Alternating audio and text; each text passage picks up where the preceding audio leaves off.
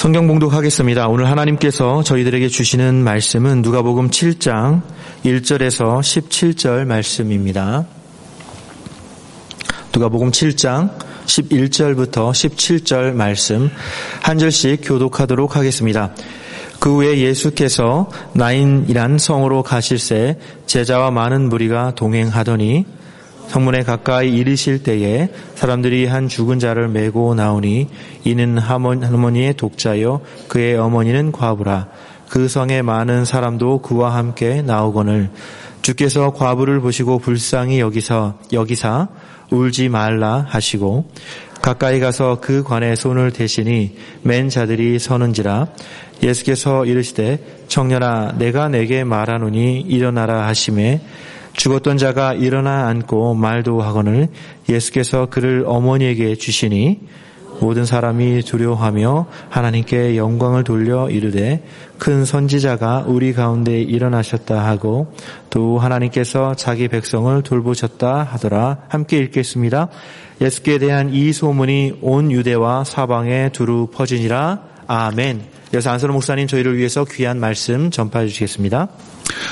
어, 주중에 그 여러분들 소중하고 계신 분들 어, 계실 거로 생각되지만 그 메시지 성경이라는 대표적인 명절을 비롯해서 35권의 어, 괄목할 만한 저수를 남기신 유진 피터슨 목사님께서 지난 22일에 하나님의 부르심을 받았습니다. 아, 그분의 책들 중에 적지 않은 책들을 제가 소장하고 있고 또 읽은 책도 읽고 그리고 제가 읽기를 기다리고 있는 책들도 있습니다. 제가 미국에서 유학생활 하면서 어, 저명한 신학자들을 뵐 수 있는 기회 또 배울 수 있는 기회들이 종종 있었는데 또 아쉽게도 유진 피터슨 목사님은 뵐 수 있는 기회가 없었습니다. 저는 이 시대에 그와 같은 영적 스승이 있었다는 것은 큰 축복이라고 생각하고 저 역시 그분으로부터 적지 않은 영향을 받은 유진 피터슨의 학생이라고 할 수 있습니다. 그가 죽기 전에 유가족들에게 이런 말을 남겼다고 합니다.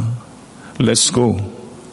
이렇게 마지막 유언을 남겼다고 하는데 제가 그거를 어, 신문을 보면서 참 멋있다 그런 생각이 들었습니다. 그러나 한편으로는 왜 let me go 라고 하지 않고 let us go 이렇게 말했을까 라고 생각을 해보면서 저는 자동적으로 마가복음 10장, 14장, 42절의 말씀을 연상했습니다.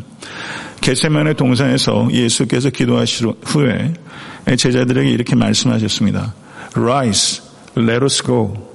예수님께서 그렇게 말씀하셨습니다. 함께 가자. 보라, 나를 파는 자가 가까이 왔느니라.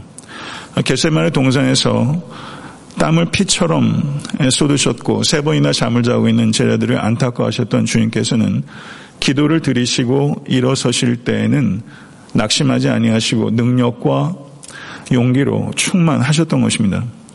유진 피터슨 목사님은 아마도 이 마지막 이 세상에서 유언을 남기시면서 기쁜 마음으로 마가복음에서 예수께서 하셨던 rise, let us go 이 말씀을 기쁘게 인용하지 않았을까 상상, 상상해 보았습니다. 십자가의 죽음을 향해서 일어나 전진하셨던 그리스도의 용기를 본받아 죽음을 향하여 일어나 전진하는 그리스도의 용기, 그리스도인의 용기를 저는 유진 피터슨 목사님 안에서 발견한 것입니다. 예, 오늘 본 말씀 누가복음 7장 14절을 보게 되면 일어나라 라고 번역된 성경 원어가 에게이로라는 동사입니다. 이 단어는 부활의 단어입니다. 야이로의 딸에게 예수께서 소녀야 일어나라 할 때도 이 동일하게 에게이로라는 단어가 사용되었습니다. 사랑하는 성도 여러분, 부활의 메시지는 부활절에만 국한된 메시지가 아니라 우리가 드려지는 모든 예배 메시지의 핵심은 바로 부활이 되어야 되는 것입니다.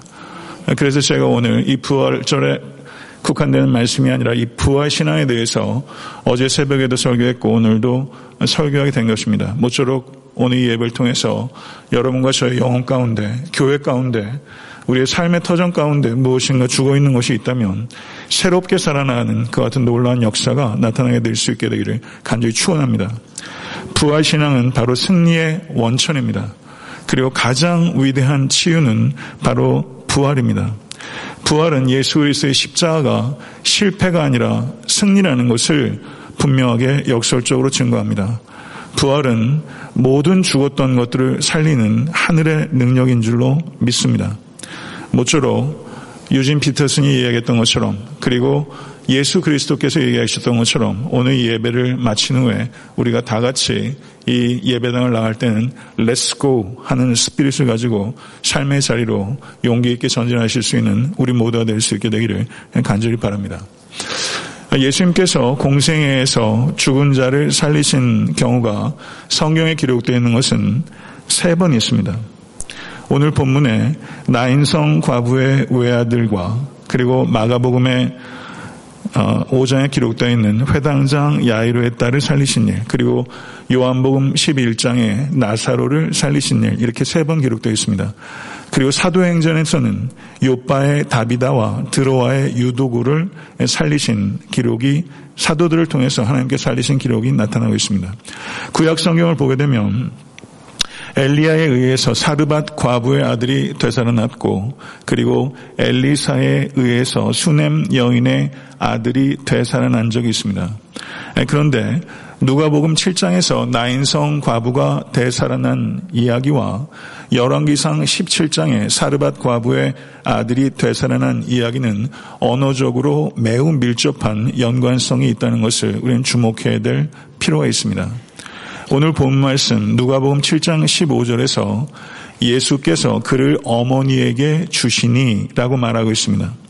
열왕기상 17장 23절을 보게 되면 엘리야가 그 아이를 안고 다락에서 방으로 내려가서 그의 어머니에게 주며라고 말씀하고 있습니다.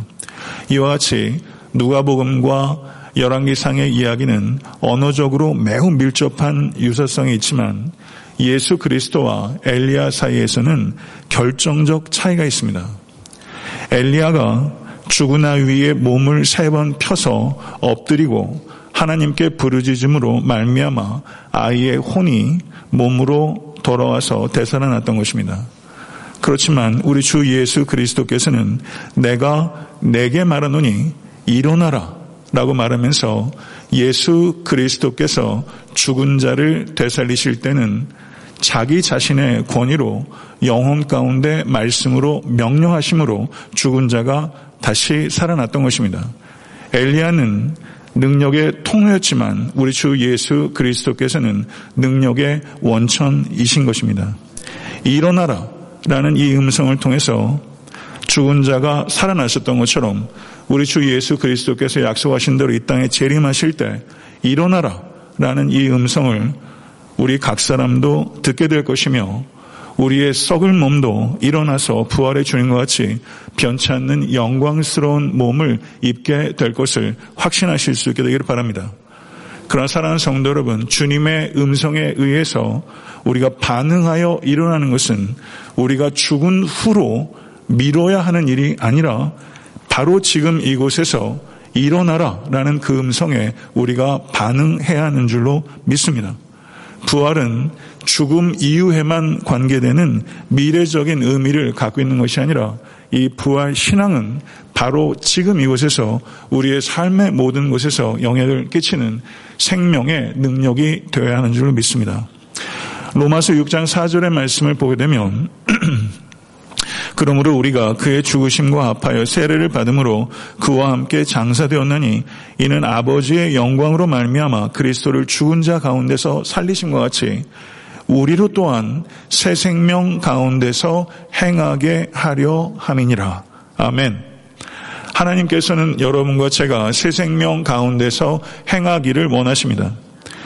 여러분과 제 안에 죽어 있던 죄에 대한 감각들이 살아나고 죽었던 소망들이 살아나고 죽었던 열정들이 살아나고 그리고 죽었던 관계들이 살아나고 죽었던 비전들이 회복되는 역사는 부활에서 비롯되는 것입니다. 오늘 본문에 나오는 나인성은 가버나움에서 남쪽으로 약 25마일 떨어진 작은 마을입니다. 예수님의 일행이 성문 안으로 들어가고 있을 때 성문에서 밖으로 나오는 장례 행렬과 마주치게 되었습니다.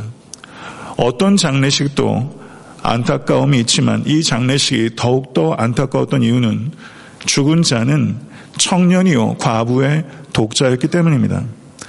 본문에서 청년이라고 번역되고 있는 헬러어가 네아니스코스라는 단어인데요.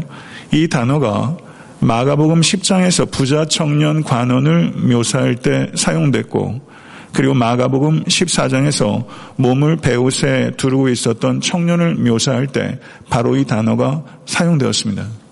나이가 많은 old boy를 지칭하거나 결혼하지 않은 청년을 지칭할 때 바로 이 단어가 사용되었던 것입니다. 그러므로 우리들은 오늘 본문에 나오는 이 죽은 청년의 나이를 대략적으로 20세 안팎의 나이로 정당하게 추정할 수 있다는 것입니다. 이 과부에게 있어서 이 청년은 그녀의 삶의 전부였습니다. 그녀의 남편이었고, 그녀의 친구였고, 그리고 아마도 이 과부는 자신의 삶의 경제적인 많은 것들을 이 청년으로부터 도움을 받고 있었던 이 청년은 이 과부에게 있어 삶의 버팀목이었으며 틀림없습니다. 성도 여러분, 전 솔직히 말씀드려서 독자를 잃은 과부의 아픔을 저는 이해하지 못합니다. 제가 목회를 하면서 성도님들의 슬픔들을 제가 경험하지만 많은 경우에 그 슬픔들을 제가 이해하지 못합니다. 저는 살아가면서 제가 그리고 우리들이 아무리 노력한다고 해도 우리가 도저히 이해할 수 없는 깊은 슬픔들이 우리의 삶의 저변에 이 땅의 역사 가운데 가득하다는 것을 고백하지 않을 수 없습니다. 그러나 제가 이해하지 못하고 우리의 인간됨을 가지고 이해하지 못하는 이 과부의 깊고 깊은 비탄을 우리 주 예수 그리스도께서는 과부보다 더 깊이 온전히 이해하셨고 이해하셨을 뿐만 아니라 우리 주 예수 그리스도께서는 이 청년을 살릴 뿐만 아니라 이 과부를 살리실 수 있는 생명의 주인이심을 믿습니다. 예수님께서 이 과부의 이 외아들을 살리신 것은 과부에게 믿음이 있어서가 아니라 예수께 극률이 있었기 때문입니다. 13절 말씀을 한번 보시면 거기에 주께서 과부를 보시고 불쌍히 여기사라고 언급하고 있습니다. 성경에는 과부에 대한 언급들이 대단히 많이 나오고 있습니다. 과부에 대해서 최초로 배려할 것을 언급한 말씀이 출애굽기 22장 22절입니다. 너는 과부나 고아를 해롭게 하지 말라. 욥기 31장 18절을 보시게 되면 욥이 이렇게 말합니다. 내가 젊었을 때 고아 기르기를 그의 아비처럼 하였으며 내가 어렸을 때부터 과부를 인도하였느니라. 라고 말하면서 욥은 자신의 의로움의 중요한 한 일부분이 바로 고아와 과부를 돌보는 것이라고 고백하고 있는 것입니다.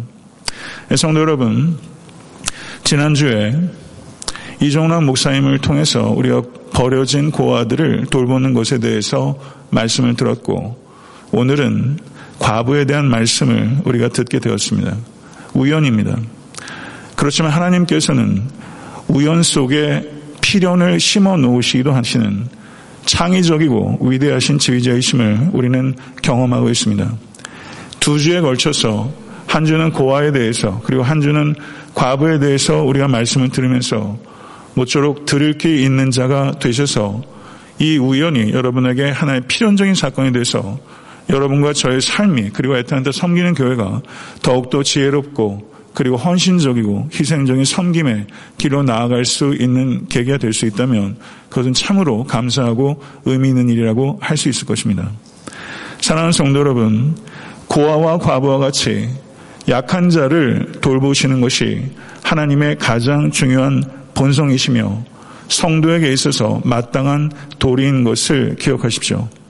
약자들에 대해서 무관심하거나 무감각하고 그들을 착취하는 것은 하나님의 본성을 거스리는 행위이고 이스라엘이 패망한 가장 결정적인 원인 가운데 하나였던 심각한 죄악이라는 것을 결코 잊지 않는 여러분과 제가 될 수 있게 될 간절히 소원합니다. 약한 자들을 대하는 우리의 방식이 바로 우리의 믿음이 어떠한 것인지를 평가하는 가장 중요한 척도가 된다는 것을 기억하시고 여러분과 제가 그리스도를 대하는 방식은 여러분과 제가 지극히 작은 자를 대하는 방식과 정확하게 일치하는 것이다. 이것을 기억하시고 지극히 작은 자를 변장한 예수처럼 공대하시고 섬기시는 일에 삶을 들이시는 여러분과 제가 될 수 있게 되기를 우리 주 예수 그리스도는 간절히 축원합니다. 본문에 보게 되면 불쌍히 여기사라고 번역된 단어가 기록되어 있는데요. 저는 이 단어를 개인적으로 참 사랑합니다. 이 불쌍히 여기다라고 번역되는 단어가 σπλαγχνίζομαι라는 단어야. 제가 하도 이 이야기를 하니까 부목사님들 설교 때 이 얘기를 자주 하시더라고요. 불쌍히 여기사 σπλαγχνίζομαι라는 단어예요. 이 단어의 유래는 σπλάγχνα에서 나온 것인데 σπλάγχνα는 우리의 오장육부 내장 기관을 이야기하는 것인 겁니다. 그래서 스프랑크 니조마이라는 것은 잠시 아 참 저 사람 불쌍하다 라는 감정이 머물다 지나가는 것 정도가 아니라 뱃속의 내장이 비틀리고 그리고 끊어지는 것 같은 고통을 느낄 정도로 상대방에 대해서 컴패션을 느끼는 거예요. 그래서 이 스프랑크 니조마이라는 단어는 대단히 심오하고 대단히 강력한 단어입니다. 예수께서 문둥병자를 보셨을 때 바로 스프랑크 니조마이 이 고통을 느끼셨고 걸어서 예수께 찾아왔던 수많은 무리들이 목자 없는 양같이 유리하는 것을 보셨을 때 예수께서 불쌍히 여기셨고 그리고 예수께서 마태복음에서 1만 달란트 빚을 진 자를 이야기할 때 그를 본 주인의 마음이 바로 스프랑크 니조마이의 마음이고 누가복음 15장에서 탕자가 돌아왔을 때 아버지가 그를 보면서 불쌍히 여겼던 마음 바로 그 마음이 스프랑크 니조마입니다. 그런데 사랑하는 성도 여러분 예수 그리스도께서 불쌍히 여기신 이 마음이 바로 여러분과 제가 그리스도 밖에 있을 때 우리들을 바라보셨던 그 아픔이고 그리고 여러분과 제가 약한 자를 바라볼 때 우리가 갖기를 바라시는 마음이 바로 스프랑크 니조마이의 마음이라는 것을 진실로 받아들이실 수 있는 여러분과 제가 될 수 간절히 바랍니다. 요한복음 3장 16절을 한번 생각해 보겠습니다. 하나님이 세상을 이처럼 사랑하셨다. 라고 끝난 것이 아닙니다. 하나님이 세상을 이처럼 사랑하사 독생자를 주셨다. 라고 말씀하신 것입니다. 이 말씀은 극률은 기분이 아니라 행동이며 감정이 아니라 삶이라는 것을 우리에게 분명하게 나타내는 것입니다. 세상을 이처럼 사랑하사 독생자를 주신 행동이 바로 극률이라는 것이죠. 하나님의 극률은 정의를 부정하는 것이 아니라 정의를 초월하고 정의를 성취하는 극률입니다. 정의를 초월하고 성취하는 극률. 그것이 여러분과 저 그리고 에탄한테 섬기는 교회의 목표가 된다면 이것은 참으로 아름답고 가치 있고 의미 있는 삶이라고 할 수 있을 것입니다. 모쪼록 간절히 바라기는 이 자리에 함께 하신 모든 권속께서 정의를 초월하고 성취하는 긍휼의 삶을 살아가실 수 있게 되기를 바랍니다. 예수님께서 여인에게 이렇게 말씀하셨어요. 울지 마라. 울지 마라. 목회를 하면서도 성도인들 제 앞에 오셔서 고구라는 경우들이 있어요. 그럼 가만히 우는 거 제가 듣습니다. 그리고 시간이 지나다 제가 이제 그만 우시죠. 이렇게 말하게 돼요. 그런데 성도 여러분, 눈물을 도저히 그칠 수 없는 삶의 현실이 있다는 거 제가 모르겠습니까? 울지 마라 라고 진실로 말할 수 있는 사람은 같이 울어주는 사람이기 때문에 할 수 있는 말이지 같이 울어주지 않는 사람은 사실 이 말 하는 거 쉽지 않다고 생각합니다. 우리는 겉으로 흐르는 눈물도 잘 보지 못합니다. 그렇지만 예수께서는 나의 그리고 여러분의 우리의 겉으로 흐르는 눈물뿐만 아니라 속으로 흐르는 눈물도 보시는 분이고 속으로 흐르는 눈물도 보실 뿐만 아니라 그 눈물을 씻어 주실 수 있는 분입니다. 여러분과 저는 다른 사람의 아픔을 보면서 저는 목회를 하면서도 다른 사람들의 아픔을 보면서 마치 연속극 보듯이 할 수 있을 만큼 여러분도 저도 무감각할 때가 많이 있습니다. 그렇지만 하늘에 계신 우리 아버지는 연속극 보듯이 여러분의 아픔을 보지 않습니다. 예수께서는 우리의 눈물을 씻어주십니다. 그렇지만 그 눈물을 씻어주기 위해서 나의 하나님, 나의 하나님, 어찌하여 나를 버리셨나이까? 라고 예수께서 울부짖으셨다는 것을 기억하실 수 있는 이 아침 될 수 간절히 축원합니다. 성경 전체에서 가장 짧은 절이 있어요. 요한복음 11장 35절에요. 신구약 성경 전체에서 가장 짧은 절이에요. 거기에 이렇게 말하고 있습니다. ἐδάκρυσεν ὁ Ἰησοῦς. 동사 하나와 예수, ὁ Ἰησοῦς. ἐδάκρυσεν ὁ Ἰησοῦς. 영어 번역은 Jesus wept 라고 번역하고 있어요. Jesus wept. 가장 짧은 절이에요. 우리 번역은 예수께서 눈물을 흘리시더라. 예수께서 우셨기 때문에 여러분과 제가 눈물을 그칠 수 있고 예수께서 우셨기 때문에 여러분과 제가 웃을 수 있게 된 거예요. 가장 짧은 절이 제게는 가장 여운이 긴 절이 된 것이고 여러분에게도 그 구절이 Jesus wept 예수 그리스도의 눈물을 보는 사람 믿음의 눈은 뭐예요? 믿음의 눈 우리가 가까운 사람의 눈을 가까이서 보게 되면요 아, 이 사람 눈에 눈물이 그렁그렁하는 게 보여요. 가까이 안 가면 눈물에, 눈에 눈물 보이지 않습니다. 믿음의 눈은 뭐냐면요. 예수 그리스도께서 나를 위해서 우시는 눈물이 그렁그렁한 예수의 눈을 바라보는 눈. 그것이 저는 믿음의 눈이라고 생각해요.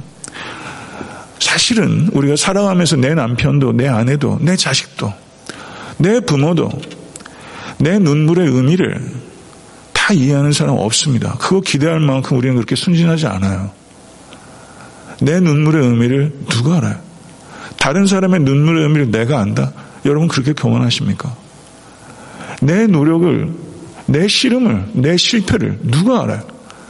그렇지만 예수님께서 내 씨름을 아시고 내 눈물을 아시는 한 사람이 있는데 그분은 Jesus wept. 나를 위해서 울어주시는 예수님. 나를 위해서 울어주신 예수님. 그분만은 우리를 위해서 울어주시고 눈물을 씻어주신 예수님이라는 것을 여러분 진실로 받아들이시서 간절히 바랍니다. 울지 마라. 울지 마라. 이 말씀이 여러분이 오늘 들리실 수 있기를 바라요. 그런데 울지 마라. 이건 명령형이에요. 그런데 이것이 명령과 권유에 그치지 않고 이것은 예언입니다. 이것을 아셔야 돼요. 울지 마라 하는 것은 명령일 뿐만 아니라 궁극적인 초점은 예언이에요. 예수께서 눈물을 멈춰 주실 것이기 때문입니다. 예수께서 눈물을 멈추게 하실 것이기 때문에 이 사건은 예언이 되는 거예요. 이 여인의 눈물을 예수께서 멈추도록 해 주신 거예요. 그리고 여러분과 제가 마음을 열기만 하면 우리의 눈물을 예수께서 멈추게 해주시는 것입니다.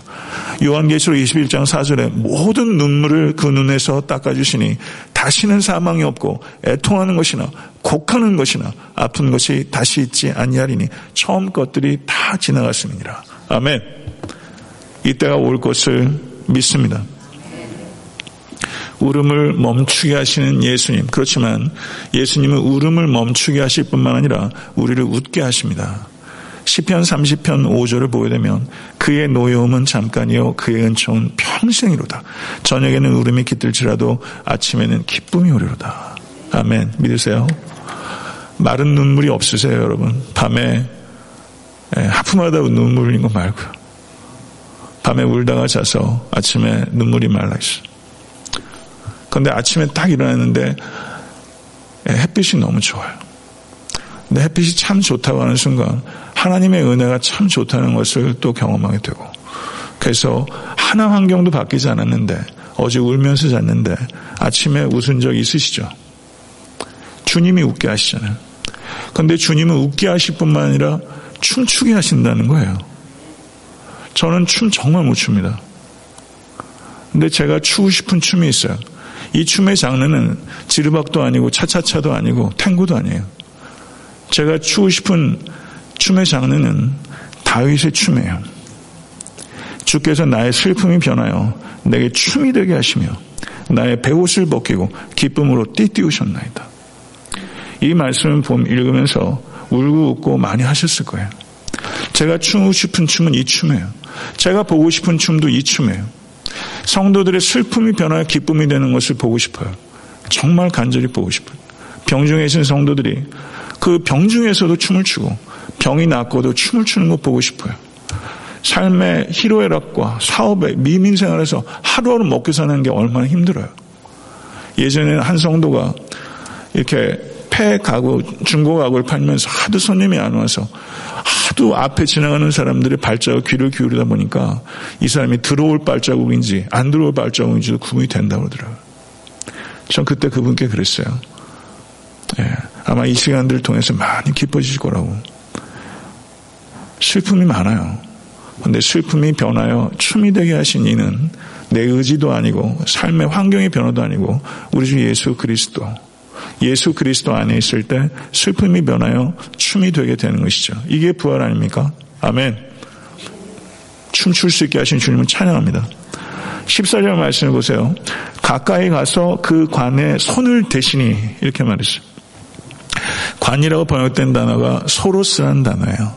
근데 일반적인 의미의 관이 아니에요. 아, 죽을 때도 보면 빈부가 확실히 드러납니다. 종이관 위에 눕는 사람도 있고요. 어마어마한 대리석관에 눕는 사람도 있어요. 그런데 여기에서 소로스란 이 관은요, 긴 의자 같은 관이에요. 열린 관이에요. 긴 요람과 같은 관. 그의 죽음에도 가난의 그림자가 깃들어 있어요. 그런데 예수께서 이 관의 행렬을 막아서셨다. 이렇게 말하고 있어요. 죽음은 무자비한 권세입니다. 세상 철학자들, 문학가들은 이 죽음의 권세를 벽으로 표현하고 인간 실존의 한계예요. 무자비한 권세예요. 모든 노래들의 입을 쳐막는 권세가 바로 죽음입니다. 그렇지만 우리는 죽음의 비가를 부르는 사람이 아니라 죽음의 찬가를 부를 수 있게 된 줄로 믿습니다. 죽음의 거센 관의 행진을 막아서실 수 있는 유일한 분은 죽었다가 살아나신 부활의 주님 외에는 없습니다. 그리고 주님께서 말씀하셨어요. 청년아, 내가 내게 말하노니 일어나라. 아멘. 야이로의 딸을 살리실 때도 내가 내게 말하노니 소녀야 일어나라. 아멘. 일어나라. 간결하기 짝이 없는 말씀이에요. 복잡한 주문이 아닙니다. 일어나라. 예수께서 죽은 자를 살리신 능력은 마술적 능력이 아니라 말씀의 능력이고 예수 그리스도의 말씀에 절대적인 권세와 권력, 능력이 있다는 것을 나타내는 것입니다. 일어나라! 라는 이 음성은 생과 사의 거리만큼 먼 거리가 없어요. 생과 사의 거리는 어마어마한 거리입니다. 이 거리를 뛰어넘어서 들릴 수 있는 말씀, 우리 주님의 음성인 줄로 믿습니다. 요한복음 5장 28절에 무덤 속에 있는 자가 다 그의 음성을 들을 때가 오나니 저는 이 때가 오고 있음을 믿습니다. 우리는 이 때가 오고 있음을 믿는 사람이고 그리고 마라나타 그때가 속히 오기를 소망하는 사람입니다. 그게 성도에 죽었던 나인성 과부의 아들도 야이로의 딸도 죽은 지 나흘이나 되었던 나사로도 주님의 음성을 들었어요. 그렇지만 여러분, 여러분과 저는 주님의 음성을 듣습니까? 망자도 들었던 주님의 음성을 여러분들은 진실로 듣습니까? 오늘 예배 통해서 주님의 음성을 정말 듣습니까? 아니, 듣고 싶습니까? 정말 들으실 수 있기를 간절히 바랍니다. 듣고 싶은 갈망도 없다면 얼마나 안타까운 일이에요. 여러분 들으실 수 있는 여러분과 제가 될 수 간절히 소원합니다. 찬송과 가사 중에 오라 오라 방치 말고 오라 주 예수가 우리를 부르는 소리 죄 있는 자들은 이리로 오라 주 예수 앞에 오라 모쪼록 이 시간 죽었던 청년을 부르셨던 예수 그리스도의 음성이 지금 이 시간 여러분과 저에게 들리실 수 있게 간절히 바라고 그 음성에 반응할 수 있는 축복의 자리가 되는 이 시간 될 수 있게 되기를 우리 주 예수님께서 간절히 축원합니다. 예수님의 말이 떨어지자마자 죽었던 청년이 곧바로 일어나 앉았어요. 죽었다 일어나 앉았어요.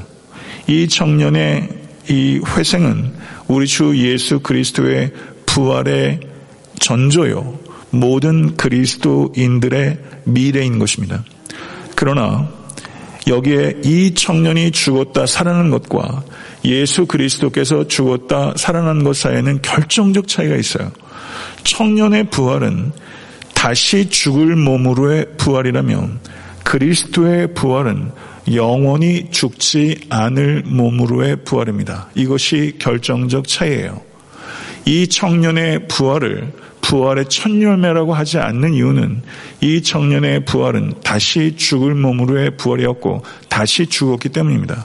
그렇죠. 예수 그리스도께서는 다시 죽지 않을 몸으로 부활하셨기 때문에 부활의 첫 열매고 여러분과 제가 입게 될 몸은 다시 살아낸 청년의 몸이 아니라 다시 살아난 예수 그리스도의 몸인 것입니다. 그래서 부활의 메시지는 이런 뜻이에요. 필리비안 씨가 이렇게 표현했어요. 돌이킬 수 없는 것도 돌이킬 수 있다는 어마어마한 약속이다. 필립 씨가 그렇게 표현했어요. 돌이킬 수 없는 것도 돌이킬 수 있다는 어마어마한 약속이다. 심지어 죽음도 돌이킬 수 있다. 죽음도 돌이킬 수 있다. 믿으십니까? 돌이킬 수 없는 것도 돌이킬 수 있다. 살다 보면 치명적인 실수라는 게 있어요. 돌이킬 수 없는 실수가 있어요. 그 실수 때문에 우리의 삶이 회생이 안 되는 영역들도 있어요. 그렇지만 궁극적으로 다 돌이켜질 겁니다. 망하지 않아요. 믿으십니까? 부활은 미래 사후에 있는 극락생활 이걸 얘기하는 게 아니에요. 현재를 위한 복된 소식이기도 하라는 것을 진실로 기억하시길 간절히 바라고 부활하신 우리 주 예수 그리스도께서는 사후에 소망이 있다라는 것을 우리에게 이야기하는 것이 아니라 지금 이곳에 생에 소망이 있다. 이것을 얘기하는 것이 부활신하는 것을 기억하시서 간절히 축원합니다. 죽음이 예수를 덮쳤어요. 예수님을 죽인 죽음의 승리는 껍데기입니다. 정말 죽은 것은 예수가 아니라 죽음입니다. 인류에게 있어서 가장 무서운 한계는 죽음인데 그 한계가 한계를 드러낸 사건이 우리 주 예수 그리스도의 부활이에요. 한계를 드러냈어요. 그래서 죽음은 생의 끝이 아니라 생의 완성이며 생의 마침표가 아니라 생의 쉼표고 생의 종착역이 아니라 영원한 생의 환승역이 된 줄로 믿습니다. 부활을 통해서 여러분과 저의 인류의 가장 큰 적이었던 죽음이 이제 우리의 유익을 위해서 성도의 유익을 위해서 봉사하는 종이 된 줄로 믿습니다. 죽음이 적이 아니라 성도의 종이 된 거예요. 죽음조차 그리스도를 믿는 성도에게 종이 되었다면 여러분과 제가 가지고 있는 모든 인간적인 한계 역시 그것이 정말 혹독하고 그리고 고통스럽다 할지라도 예수 그리스도의 부활을 믿는 성도에게 주님의 손 안에서 그 어떠한 한계라고 할지라도 그것이 우리의 성장과 치유를 위해서 봉사하는 종이 될 수 있다. 믿으십니까? 죽음조차도 적이 아니라 종이 되었다면 다른 한계들은 우리의 성장과 치유를 위해서 부활하신 예수 그리스도의 손 안에서 우리에게 종이 될 수 있다. 믿으세요? 이것 진실로 믿으시길 간절히 바랍니다. 여러분의 삶에 문제가 있다는 것잘 알아요. 조금 알아요. 그렇지만 그 한계가 여러분에게 종이 될 수 있어요. 여러분에게 유익이 될 수 있어요. 부활의 주님의 소나기 안에서 그 한계는 우리의 종입니다. 우리는 최후에 웃게 될 거예요. 믿으세요? 100% 확신하세요? 우리는 최후에 웃게 될 것입니다. 120% 믿으십시오. 최후에 웃게 될 것이라는 것을 알기 때문에 지금 이곳에서 어떠한 삶의 형편에 있으신지 상을 찌푸릴 수밖에 없는 삶의 현실이 할지라도 우리는 최후에 웃게 될 것을 알기 때문에 지금 이곳에서 웃기로 선택할 수 있는 사람이에요. 웃을 만한 일이 있어서 웃는 것이 아니라 웃을 수밖에 없는 이유가 우리 때문에 내재되어 있기 때문에 여러분과 저는 웃을 수 있는 사람이에요. 믿으십니까? 철학자 장자크 루소가 이런 말을 했어요. 두려움 없이 죽음을 맞이하는 인간은 거짓말장이다. 이렇게 말했어요. 두려움 없이 죽음을 맞이하는 사람은 거짓말장이다. 루소가 거짓말한 것입니다. 저는 루소에게 반박하겠습니다. 저는 파스칼의 말로 루소에게 반박하겠어요. 파스칼이 뭐라고 말했냐면 예수님이 없다면 죽음은 끔찍한 것이다. 그렇지만 예수님과 함께라면 죽음은 거룩하고 친절하며 참신자의 기쁨이다. 아멘. 믿으세요? 여러분은 루소를 믿으세요? 파스칼의 말이 믿으세요. 파스칼은 신자입니다. 사랑하는 성도 여러분, 오늘 설교를 맺었습니다.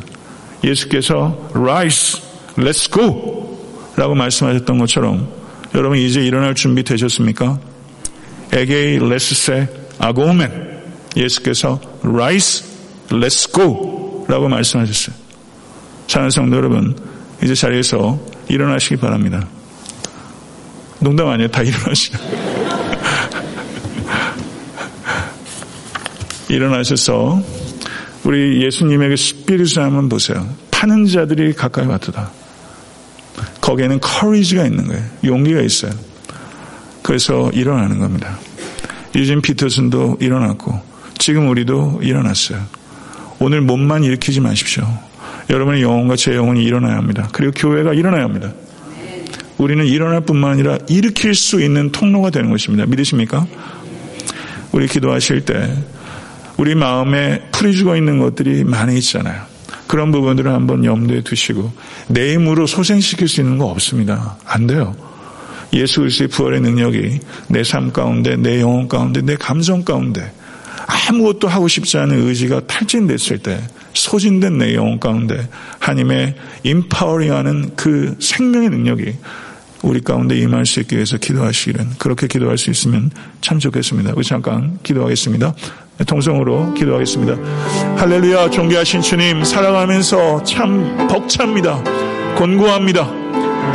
이민생활하는 거 하루하루가 썰바이브입니다. 아버지 하나님 주여 차라리 죽었으면 하는 마음이 들 때도 들 만큼 잠자리에 들면서 내일 깨지 않았으면 하는 마음으로 드는 성도들도 있습니다.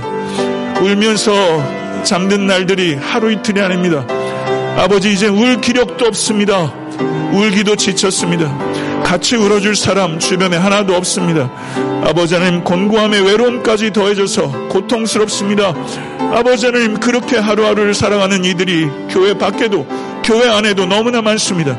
아니 제 자신이 목회자인 저조차 아버지 생명력이 없이 지치고 낙담할 때가 있습니다. 우리는 연약한 육체를 가진 죄인입니다. 위중한 병 가운데 있는 성도들도 있습니다. 고통스럽게 진통제로 연명하는 성도도 있고 아버지 하나님 마취제로 아버지 하나님 주여 극단적인 고통을 견디며 아버지 어둠 가운데 신음하는 이들도 있습니다. 영혼의 아버지 무거운 짐들이 있어서 아버지 영혼의 햇빛이 들지 않은 아버지 세월이 너무 깁니다. 그 영혼 가운데 빛 대신 예수께서 찾아오시옵소서 내 영혼을 닫고 있는 장막을 걷게 하소서 커튼을 열고 창문을 열고 빛 대신 예수를 초청하고 아버지 예수 그리스도가 성령의 바람이 그 영혼 가운데 불어와 아버지 한 개인 개인이 살아나고 가정이 살아나고 일터가 살아나고 직장이 살아나는 역사 우리 가운데 있게 하여 주시옵소서. 교회가 지쳐 있습니다. 교회가 낙심하고 있습니다. 이 땅에 있는 교회들에게 생명의 역사가 기운이 깃들 수 있도록 하나님 도와주시옵소서.